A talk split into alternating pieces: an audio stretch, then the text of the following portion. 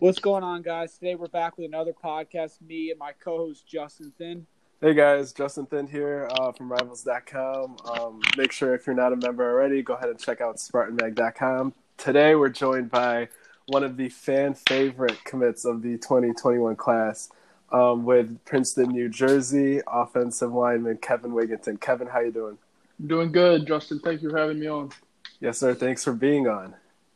And to get things started, Kevin, so why you were one of the few that committed to Michigan State without actually, you know, physically visiting in person. So I guess why? How are you confident enough to commit without visiting over schools? Because I know you had like a Tennessee offer. Um, I know you visited UCLA. I don't know if they offered, but I guess yeah. Why? Yeah, no. Um, Michigan State. Uh, they followed me on Twitter, and uh, Coach Kap gave me a call and really just started building a great relationship with him and uh, that manifested into starting to speak with uh, Coach Tucker and Coach Johnson and Coach Peagler.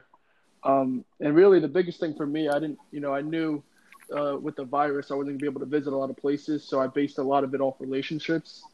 And um, you know, Michigan State as a whole is just a great school, you know, and also the commits, all the other commits are great guys too. I talk with them a lot, and you know, just really excited about Michigan State. Yeah. So speaking of now that you're committed and the whole building relationships and contact, I guess some people like they usually want to know how recruitments change after you commit. So I guess my first question along those lines would be: now that you are committed, how often do coaches, um, like Michigan State coaches, like reach out to you? Because obviously they're also focused on the uncommitted guys, but still, how often do you get to talk to them, and what's that like? Yeah, I, I would say I talk to a coach from Michigan State pretty much every day. So um, whether it's Coach Kap, the O line coach, or Coach Harris, the assistant O line coach, or mm-hmm. Coach Tucker or Coach Peagler and Coach Johnson. So uh, they do a really good job of making sure they stay in touch with you after you commit. So um, yeah, really every day.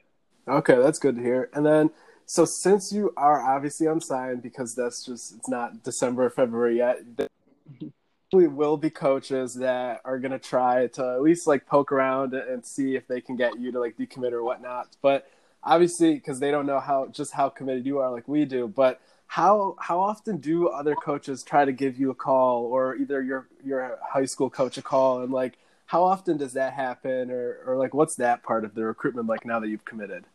Yeah, so this year is different than any other year. Uh, the NCAA passed a rule so coaches could call you whenever they want so I hear from uh, Pitt a lot. I hear from Pitt a lot. They call all the time, and same with Maryland. So um, I would say those are the two schools that call the most. Um, I hear from USC, uh, Southern California, a good amount too. Um, and then I just I, I, know like my coach talks with some other schools, but um, they got the impression that you know I'm pretty much hundred percent committed, no plans to decommit. Wow, USC, that's that's crazy. Yeah, but, that was that was a school I visited. I went to UCLA and USC. Uh, I visited both of those, and then the virus like came around the next day. So though, yeah, you know, I liked what I saw, but you know, relationships was the biggest thing.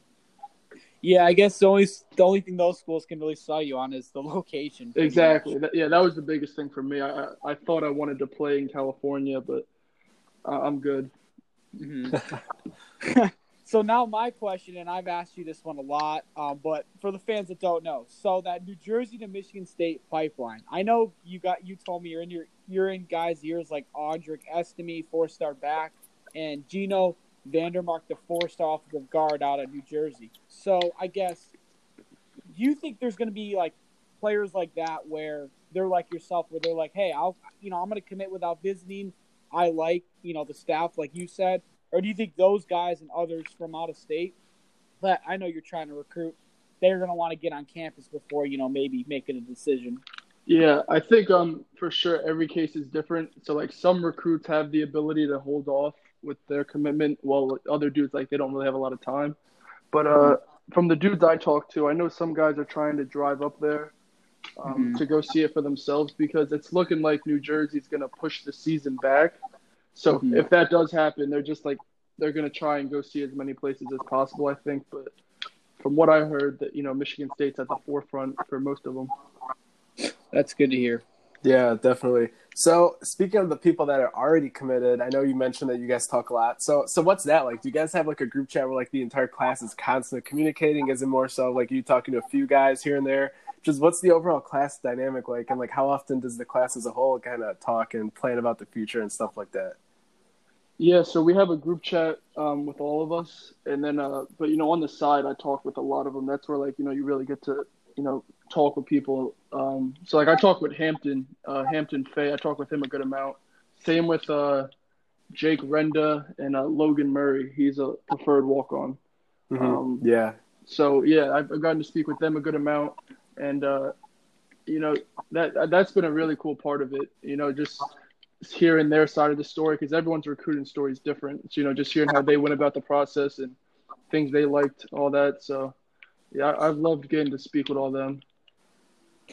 So I know I mentioned the two New Jersey guys, but I'm sure there's other players. So what other players are you trying to recruit to Michigan State that some fans maybe not might not be as familiar with right now? Yeah, um, I know people are probably starting to hear about him a little more, but uh, Michael Myslinski, center from Florida, um, mm-hmm he's going to have a decision probably in the next two weeks. Um, so you know, I've been you know talking with him a lot. Me and Ethan, both the O line commits, we talk with him a good amount. Um, Ruquan Buckley, uh, I talk with him a good amount too. He's coming to play defense probably um, in college, so I talk with him. And then, uh, yeah, so Audric and Gino, I talk with them probably the most, I would say. Mm-hmm. And to follow up on the center, uh, do you ever like make? I don't know. I just was wondering have you guys ever made a group chat like you, him, Ethan, and Gino, like you know, talking about you four on the O line, what you guys can do in the future, or has that not came up yet? No, that hasn't come up. But to add to that point, uh, Marcus Mbow, um, I've talked with him, and uh, I, I, do have a group chat with Marcus and a and a couple other people, and just you know getting to talk with him more. But uh, yeah, no, really, it's all been one on one with the commits because I know the staff is pretty much having every commit um, we all get a list of guys that we're supposed to recruit and talk to. So, you know, everyone's really pitching in. So rather than being a group chat, everyone's kind of texting them periodically, just checking in.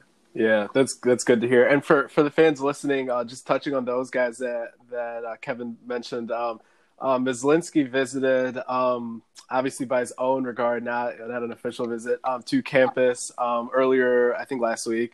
Um, our uh, rivals, is Corey Robinson, had a great piece on that, but it's basically looking down, looking like his decision down to Iowa and Michigan State. Um, and then a big factor in that is his relationship with MSU's um, strength conditioning. But um, he obviously likes a lot of things about Iowa as well, so we'll see what happens there in the next week or so, like Kevin said. And then, um, yeah, so I guess that that's pretty good to hear how how you guys are all just pushing and I guess all, even the commits are taking on uh, Coach Tucker's uh, persona of recruit every day. So that's that's great to hear. Uh, so I guess um, just moving in, in, general.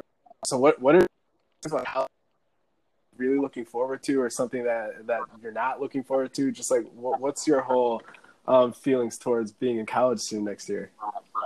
Yeah. So um, I go to a prep school right now, so I, I get a really good feel of what the college life is going to be like for the most part, you know, living away from home. So the things I'm looking forward to the most is playing in the Big Ten. Um, first year is at Michigan, at Ohio State. So, you know, like that atmosphere is going to be just, you know, surreal pretty much to play in. You know, been watching it on TV for years. So looking forward to that. And then just, you know, the students, um, Michigan State's got a great fan base. So just hearing them at games, going to basketball games too. I know that's going to be a bunch of fun. And then just yeah, pretty much everything. You know, getting set with academics, finding my major. I'm pretty I'm pretty much excited about everything. Just got to adapt to the cold. That's true. And the last thing I wanted to ask you, Kevin, is you mentioned you know getting set for college and stuff. What a question I like to ask a lot of guys is, what's something you're really you know in your mind thinking that's what I got to improve by the time I get to Michigan State? I talked to Corey and he told me because Corey knows everything that you know you cut a lot of weight down and your recent tape has been showing you know a lot of you know improvement with that department. Um so what's one thing where you're like i got to improve that before i get to michigan state? Yeah so mentally i'm really like looking at what can i improve now for michigan state. Um so like in this quarantine i lost about 30 35 pounds which was that was the biggest thing because like these past couple of seasons i've just been dealing with injuries and you know, as the season wears on, I can tell my body's kind of like wearing out a little. And just as games progress, you know, your conditioning wears. So my conditioning is going to be much better, which will help my footwork and you know pass blocking. Um, pass blocking is the biggest thing because I'm gonna. I played guard in uh, high school, but I'm gonna play right tackle at Michigan State.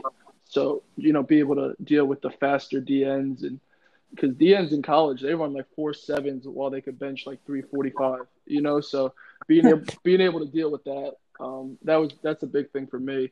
And uh, I get to go against like really good competition this year. I play against uh, one of Michigan's D line commits, so um, I definitely look forward for that. Just the competition. Mm-hmm. Absolutely. Um, I guess there's a fun little question here to wrap it up. Um, so, what's on your pregame uh, playlist? What, what artists do you like to listen to?